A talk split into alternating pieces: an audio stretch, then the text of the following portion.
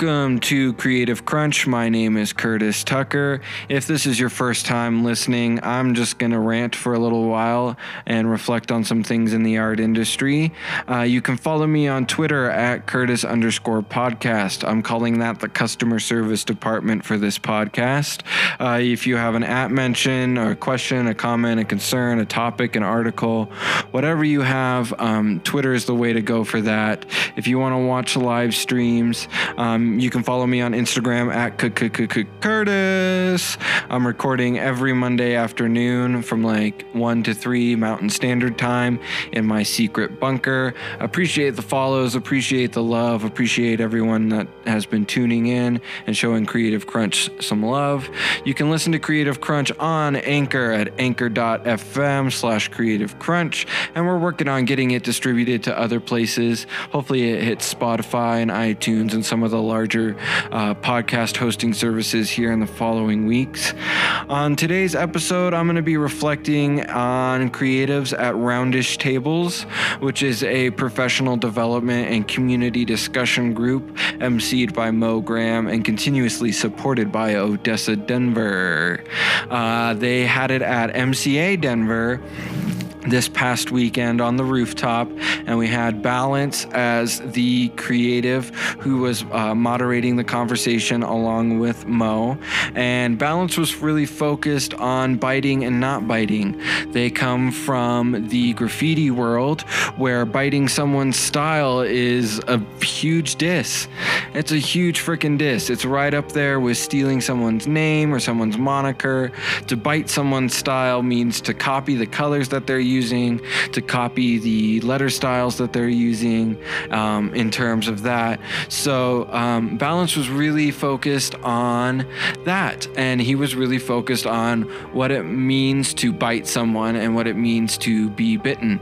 Um, so that was a really interesting conversation, and we quickly changed the definition to include uh, referencing, right? Like for us as um, our visual artists, referencing your source sort of seemed to be the immediate solution to alleviating tensions with being bitten and with biting. If you just let people know where your inspiration is coming from and you label it just as that, as inspiration, then you're really going to kind of be okay. And as far as we're concerned, as artists and as uh, creators and makers in the industry, um, that seems to alleviate a lot of the tension. CART or Creative at Roundish Tables is a Facebook group. Um, if you want to join, just look it up, add a request, let them know I sent you, and we'll get you in on the next discussion. As I was saying earlier, we just had it this weekend on the rooftop of MCA Denver with uh, co MC Balance, a graffiti writer and street artist, who was presenting the question uh, and a discussion of biting and to be bitten, right? To steal styles and colors and graphics and to claim them as your own. But we did, as a group of artists and industry professionals, is quick quickly um, addressed the tensions and sort of the negativities with biting and being bitten um, and turned that into um, a positive thing, saying that as long as you're crediting your sources, as long as you are um, referencing and documenting where this inspiration is coming from and claiming it as just that as inspiration, there should be no tensions with biting and being bitten, right? Like we were really lumping inspiration and being inspired into biting and being bitten, really um, not recognizing sort of the tensions inherent uh, in the street art culture, as many of us were not participating in that at the current time. Um, I have in the past, and I have stickers every now and then, but I've never bitten someone or been biting in that regard. Uh, so it was a really interesting conversation to have. And it was really cool to kind of see CART grow to this level, right? Like we're really used to being in community centers and basements and kind of on weeknights uh, when it's usually uh, difficult for some people to get there and, you know, desired participants to be there and be in the conversation. But we've been making it work. And so this is, I really just want to congratulate Mo and Odessa on that, right? Like this goes back to the whole consistency thing. They didn't give up they kept it consistent, they kept the rhythm of it going, and Cart has really grown into really like professional development, you know, and this amazing conversation that's been happening. Um, and I really think that this should be happening more, and that's why I've been creating this podcast and doing live streams, is an attempt to build sort of like I would call it a digital cart, right? Like this can these conversations need to be happening, and they also need to be archived.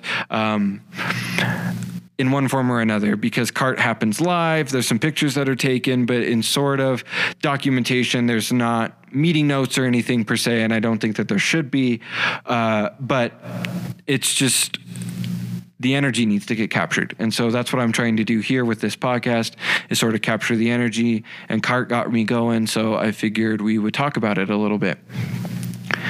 Um, and it's always great to sit down. The best thing about CART is sitting down with your peers, people that you know, people that you don't know, people from the Odessa network, um, people from Mo's network, and just a lot of different places coming together and sort of having that clash of perspectives.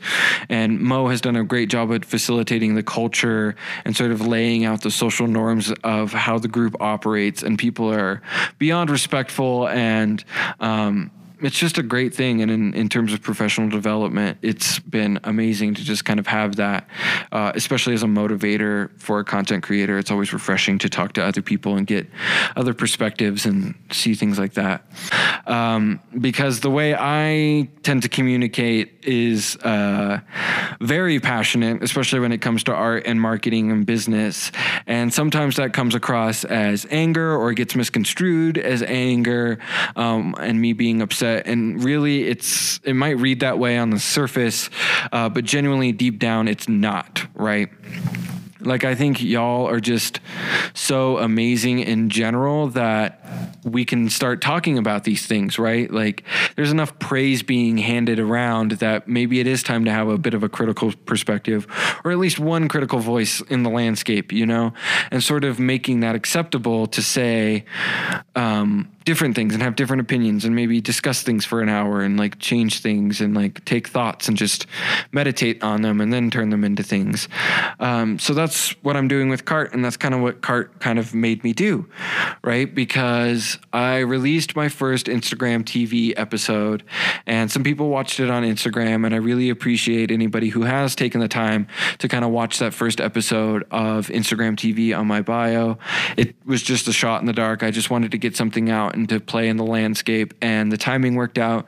I got, was walking to go see my friends at Odessa anyway, and I knew that that was like a cultural spot. And so it all just kind of lined up, and I made that piece of content for that. What I'm trying to get at is I don't think I'm communicating the best way, you know? And there's pros and cons to that. You know, I like being direct and I like getting passionate and I like having passionate responses and know that a lot of that passion and the way that I come across is rooted in active listening. You know, at CART, I tend to sit quiet for, I would say, 99% of the time. And Mo has picked up on the fact that I am visually listening.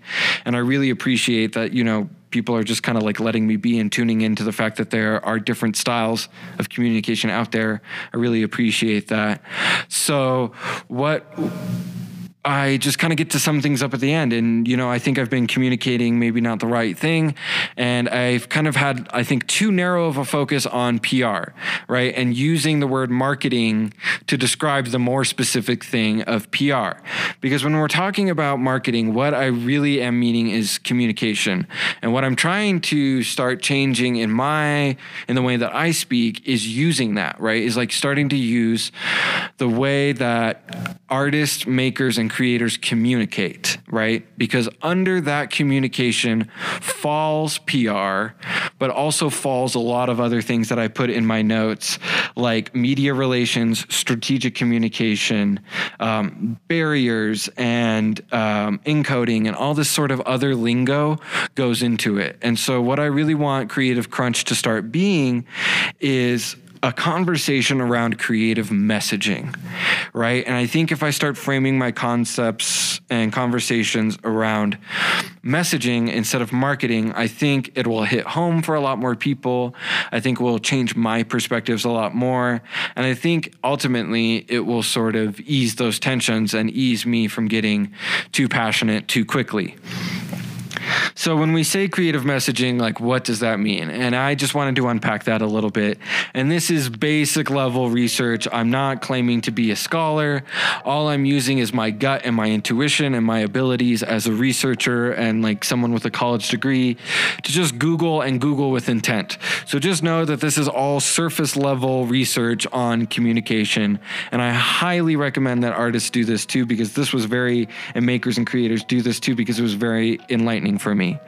So, creative messaging is going to be focused on the encoding, which I'm really fascinated with, right? Because I think encoding messages is basically like content creation and planning for content creation, content creation, right? And it's also how we document those messages, right? Podcasting is a form of encoding, blogging is a form of encoding, Instagram posts are a form of encoding.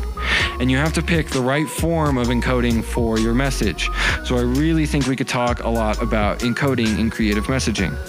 Also, we need to talk about transmission, which is the channel or the marketing, um, the channel or the medium, I mean. So, transmission is how a message is communicated, it's the channel or the medium that the message is put on. That is what transmission is. And this, I think, transmission most aligns for the concepts of marketing. And when I have been saying the word marketing in the past, transmission, I think, is what I've been focusing on. And so now I'm trying to reframe my conversations to focus on the transmission transmission of the encoded messages, right? If we're starting to use this communication language, um, is a lot of the marketing stuff, but it's only part of it. Now, this is where my passion and my frustrations come in. When we're using communication language, my passions and my frustrations come in with noise. So after you've encoded the message, after you've transmitted it, there's noise, there's feedback. People take it the right way, they take it the wrong way. This is where people interpret it. Maybe the platform, maybe the way you encoded it, maybe the way you transmitted it. It creates all this noise. Think of like a fuzzy TV, right? Or another good one would be like think of live radio when you would find like two stations in between and you would kind of get like a lot of frequency at the same time, that's noise, right? Like that's what we're talking about. And that's where a lot of my passion and frustration lies because I think noise is inev- inevitable. It's going to happen, but there are ways to reduce the amount of noise. And I think we could talk a lot about efforts in reducing um, the noise around our messages as creative professionals. And then lastly, after it's passed through all that noise and it's gotten all mumbled and jumbled, in communication theory, we talk a lot about decoding and interpretation. And this is what your followers are going to do when they see your Instagram post. You might mean it one way, it goes through this process, and it comes out the other way. Same thing with communicating amongst inter- industry professionals when you're pitching a body of work to a gallery, when you're getting a proposal together for public art or for grant funding, um, the people on the other end of this are going to be doing the decoding. So that's what I really wanted to kind of break down for a couple minutes and try to, you know, and then that's really for me, you know, and then for me, framing this around, you know, creative messaging is really going to change um, the way I talk, I think, and hopefully the way that it hits home. And it's my way of trying to reduce the noise that's going on. Um, some of the feedback that I got from the first episode was a lot of that passion was coming across and it's being misconstrued as anger. And, you know, that's because I think I get those blinders and I focus on marketing and I start to use and abuse that word when really what I'm talking about in larger perspective is creative messaging. So I'm going to copy and paste that and make sure that it moves into podcast notes moving forward in one form or another. What I want Creative Crunch to be about is talking about creative messaging.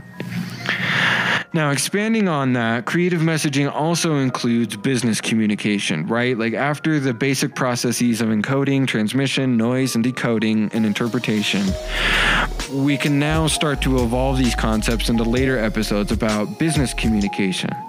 Now, this includes strategic communication planning, which as Gary Vee calls it, and I love to refer to it as the clouds, right? Like this is sitting back and thinking big things and dreaming big things and um, having a plan, having a five year plan, having a one year plan, having a six month plan, having a 30 day plan, just having a plan in general and setting goals and having a vision and like having a dot on your mind map on where you're driving your ship. Like, where are you driving this creative ship?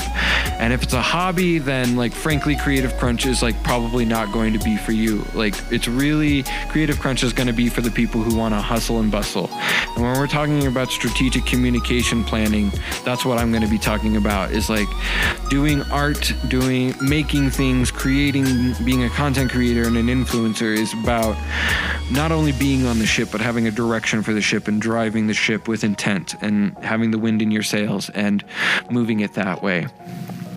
It also constitutes, you know, business communication constitutes media relations and working with the press and knowing the press landscape in Denver and what that looks like and knowing the outlets and not only knowing how to write a press release, but the functions of a press release and like who needs to see the press release and who maybe needs to see what's called a media blurb. You know, like knowing that press releases are exactly that. They are a release for the press. They are for journalists on all various different levels and different papers and different publications to basically understand and guide and help write the editorial piece or help write the blurb on your exhibition without actually having to go there or experience it. Um, right? That's like essential for openings. Like you have to get the press release out before an opening so that the press can write about it so that people know what it's like. And then media blurbs are great for like other things like social media, or maybe you're just handing it to an influencer or a blogger. You just have like a one little paragraph gist of like, here's what's going down. Maybe it's written at a different level. Um, so that's kind of what that is. And then in bold in my notes, I put PR, right? I put PR because this, again, is what I think I'm talking about when I use the word marketing. Public relations is a facet of business communication dealing with social media, written communication, things like that. So that's what um, we're talking about when we're talking about business communication under the umbrella, again, of creative messaging. And then what I really want to get feedback on, and what I really hope people start joining this conversation as well as tuning in, you know, people who want to co host or send me DMs or get at me on Twitter at Curtis underscore podcast and really start conversations about is combating the communication barriers that we face as creators, makers, and content um, producers in Denver's current media landscape and just sort of in the media landscape abroad, right? Because there are, I believe, there are an insane amount of barriers for the types of communications that we have to do. Um, there are physical barriers, right? Like, uh, where galleries are, where maker spaces are, where podcasting studios are, where co working things are, right?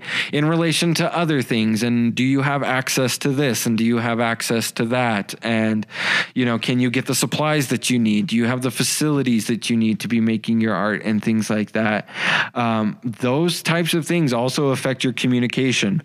Where you are in Denver uh, can affect what kind of resources you have access access to. They can affect the amount of community uh, resources that you have available to you in terms of communication. They affect the audience that you are able to directly communicate to um, your neighbors and how you communicate to them. That sort of stuff really affects communication and can really inhibit someone from coming to your space or really motivate them to come to your space and experience what you have going on. Another big thing that we could spend hours on and episodes on unpacking is the system design of the art industry and sort of the hierarchical gatekeeping nature of that industry and sort of the DIY response that I'm familiar with and that I support in Denver to um, system designs in the art industry. If you're going to put a barrier up, I'm going to find a way to tear it down. And one of those things is system design. If I don't want to participate in your system or your system doesn't allow me to participate, I think that there's enough motion and energy and people and mass in Denver that we are starting to see alternative systems with different designs to benefit different people um, and creatives and makers to actually participate. So I really think that that's changing. Um, really combating ambiguity and vague messaging or like not messaging enough. Um, undervaluing the power of an Instagram caption, undervaluing the power of podcasting or blogging or vlogging or whatever sort of uh, way of transmitting your messages. Um, you know, fighting off that ambiguity, fighting off that vagueness, uh, really being consistent and concise when you are communicating and being conscious of how you communicate. And you might want to communicate one way on one account and communicate another way on another account. And that's fine as long as everything's outlined and identified. Another big one is overcoming the communication barrier or the fear of being criticized. I had this a lot. Um, it's the reason I didn't start doing a lot of things a lot sooner is because I was afraid of being compared and being criticized and, um, you know, like I had access to the top tier content creators through social media, and that was actually detrimental to my workflow. Um, and I, you know, I've heard stories of artists saying that as well. You know, if you follow top tier painters on Instagram and you become inundated with that quality of content where they're hiring professional photographers and doing studio lighting and yada, yada, yada. And frankly, there's probably an agency or at least an intern managing those assets. When you become inundated with that level of content and you become become um, demotivated and you have this fear of being criticized, that can actually inhibit you from communicating. And that was for me too. And now I just have like started to push buttons and record things, and the uh, ROI and the social returns and the equity from it have just been amazing. Um, and all I have to do is press record, you know, and I don't even have to be in the secret bunker. I was just very fortunate to live in a place where this is a resource and through Googling and through finding it out and through wanting another space to do this in so that psychologically I was motivated, I was very fortunate to find out that my public library does have a recording studio and has kind of made that investment into the changing media landscape. Um, so that's really kind of what came from cart and really what I was thinking about while sitting there. And I know it's not at all what we were talking about in person, but just walking away from that, like, really altered my thinking. And, you know, like when I just kind of did my wrap up, sum up thing at the end of cart, which I tend to do, where, you know, Mo asks me what I'm thinking. And then, like, I don't mean to drop bombs, but apparently I seem to be dropping bombs. Um, you know, another participant said, Yeah, get angry, throw a chair, you know. Um, it just comes from active listening for 45 minutes, you know, and really paying attention to what other people are saying because that's what that event is about. For me, that I go to cart so that I can listen, right? Like, and I know that's strange, but my form of participation is to just actively listen um, and really kind of just contribute at the end uh, because I think that's what I'm good at. And so I'm going to like develop the rhythm and just keep doing that, you know? Um, and really not apologize for that, not be anything different than uh, what I'm going to be. And so that whole time I was just thinking about, you know, biting and being bitten. And if you want to avoid that, you need to communicate, you know, just as much as you're creating. You need to realize that um, you need to spend time using social media tools to document your work as an artist. And in doing so, n- you're building to the reference base of you as an artist and you're making yourself more discoverable as a creator and as a manufacturer um, and as a maker you are just making yourself more visible. And the whole purpose of creative crunch is to help people increase their visibility. Selfishly these episodes are helping increase my visibility right? But i have been adamant about the fact that you are more than welcome to co host an Instagram stream. You are more than welcome to um, tweet me at Curtis underscore podcast. You know, it's really your platform to also increase your voice and your um, worth as an expert. And so, there was like this collective grumble when Mo said, you know, like, write an artist statement. But like, y'all, like, just unpack that and adapt it, right? Like an old artist statement or an artist statement that you might be familiar with writing was taught by someone you know who doesn't participate in this landscape. And so the thing is is like or wasn't educated i should say in this landscape because that's not fair. You can very much still participate it not having learned it. But was educated in an artist statement looking one way and so they teach that an artist statement looks another way. And i'm here to let you know that like tweeting instagramming blogging vlogging streaming whatever you want to do is an artist statement. If you put that same level of of intent into it, right? Like the thing about an artist statement is to be reflective and to have intent into what you're doing and to take time from the creative process well actually it's actually utilizing the creative process right? Like it's putting another step into the creative process which is reflective meditation and research which you should be doing you know? And if you're not like maybe that's why you're not seeing the gains that you're doing is because you're not creating a narrative and documenting and researching and doing your work uh, around the work right? Like supporting the art you know? You can't wait for other people to write these artist statements for you.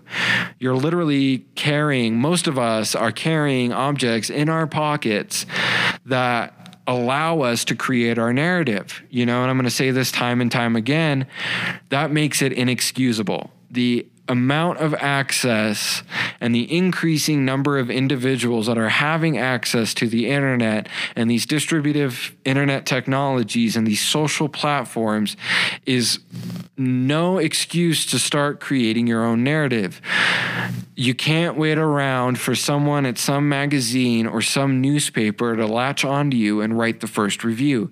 You get to write your first review, right? Like you it's well within your means to be writing your first review, to be writing your first press release. And that will help you get bitten, which I think is a good thing, right? Like it's a good thing to like get to a level where other people want to steal your stuff. It's literally what I'm doing. Like I've watched so many motivational people and listened to so many podcasts and things that like I just wanted to like start hustling and start creating content. Um and I'm just like biting their style, right? Like they do this, so I do that, right? Like they do it like this, so I do it like that. And they're creating content, and there are people who are about that. There are plenty of YouTube channels that I follow around photography and videography where they give these things away so that you bite them because that's how you become successful, right? And so just documenting your work is going to allow people to come into your sphere to bite your style and to like see the successful things that you're doing and emulate them.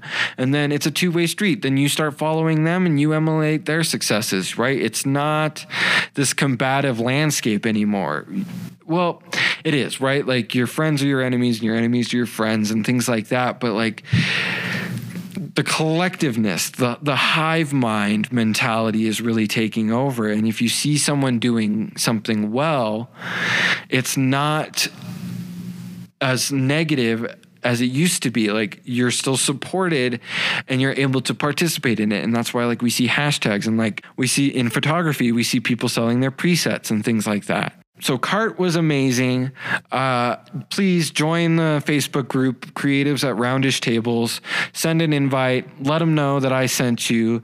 Get linked up with Odessa. Get linked up with Mo Graham if you're not already. Um, we hope to see you at the next one. I try to make it out to as many of them as I can because again, it's really motivational for me to just be around creative people talking and discussing and learning from that and um, setting aside time to intentionally do marketing and do professional development is very beneficial. And I think I'm gonna like try to interact more on the Facebook group and get things going there. Um, Thanks for listening to another episode of Creative Crunch. My name is Curtis. You can tweet me and all during this week if you have some thoughts, comments, you find an interesting article. My Twitter is at Curtis underscore podcast. I'm calling it the customer service department for Creative Crunch. If you want to start a conversation, you want to start a dialogue, uh, we can do it exclusively on Twitter. I'm only dealing with the podcast there. You're not going to get anything else other than podcast content there. You can find Creative Crunch on Anchor anchor.fm slash creative crunch and we're getting it worked on to get distributed to other platforms. We'll let you know when that happens. Thanks so much for tuning in. Uh, let me know your thoughts. Let me know your ideas. This has been creative crunch. We'll see you next monday. Bye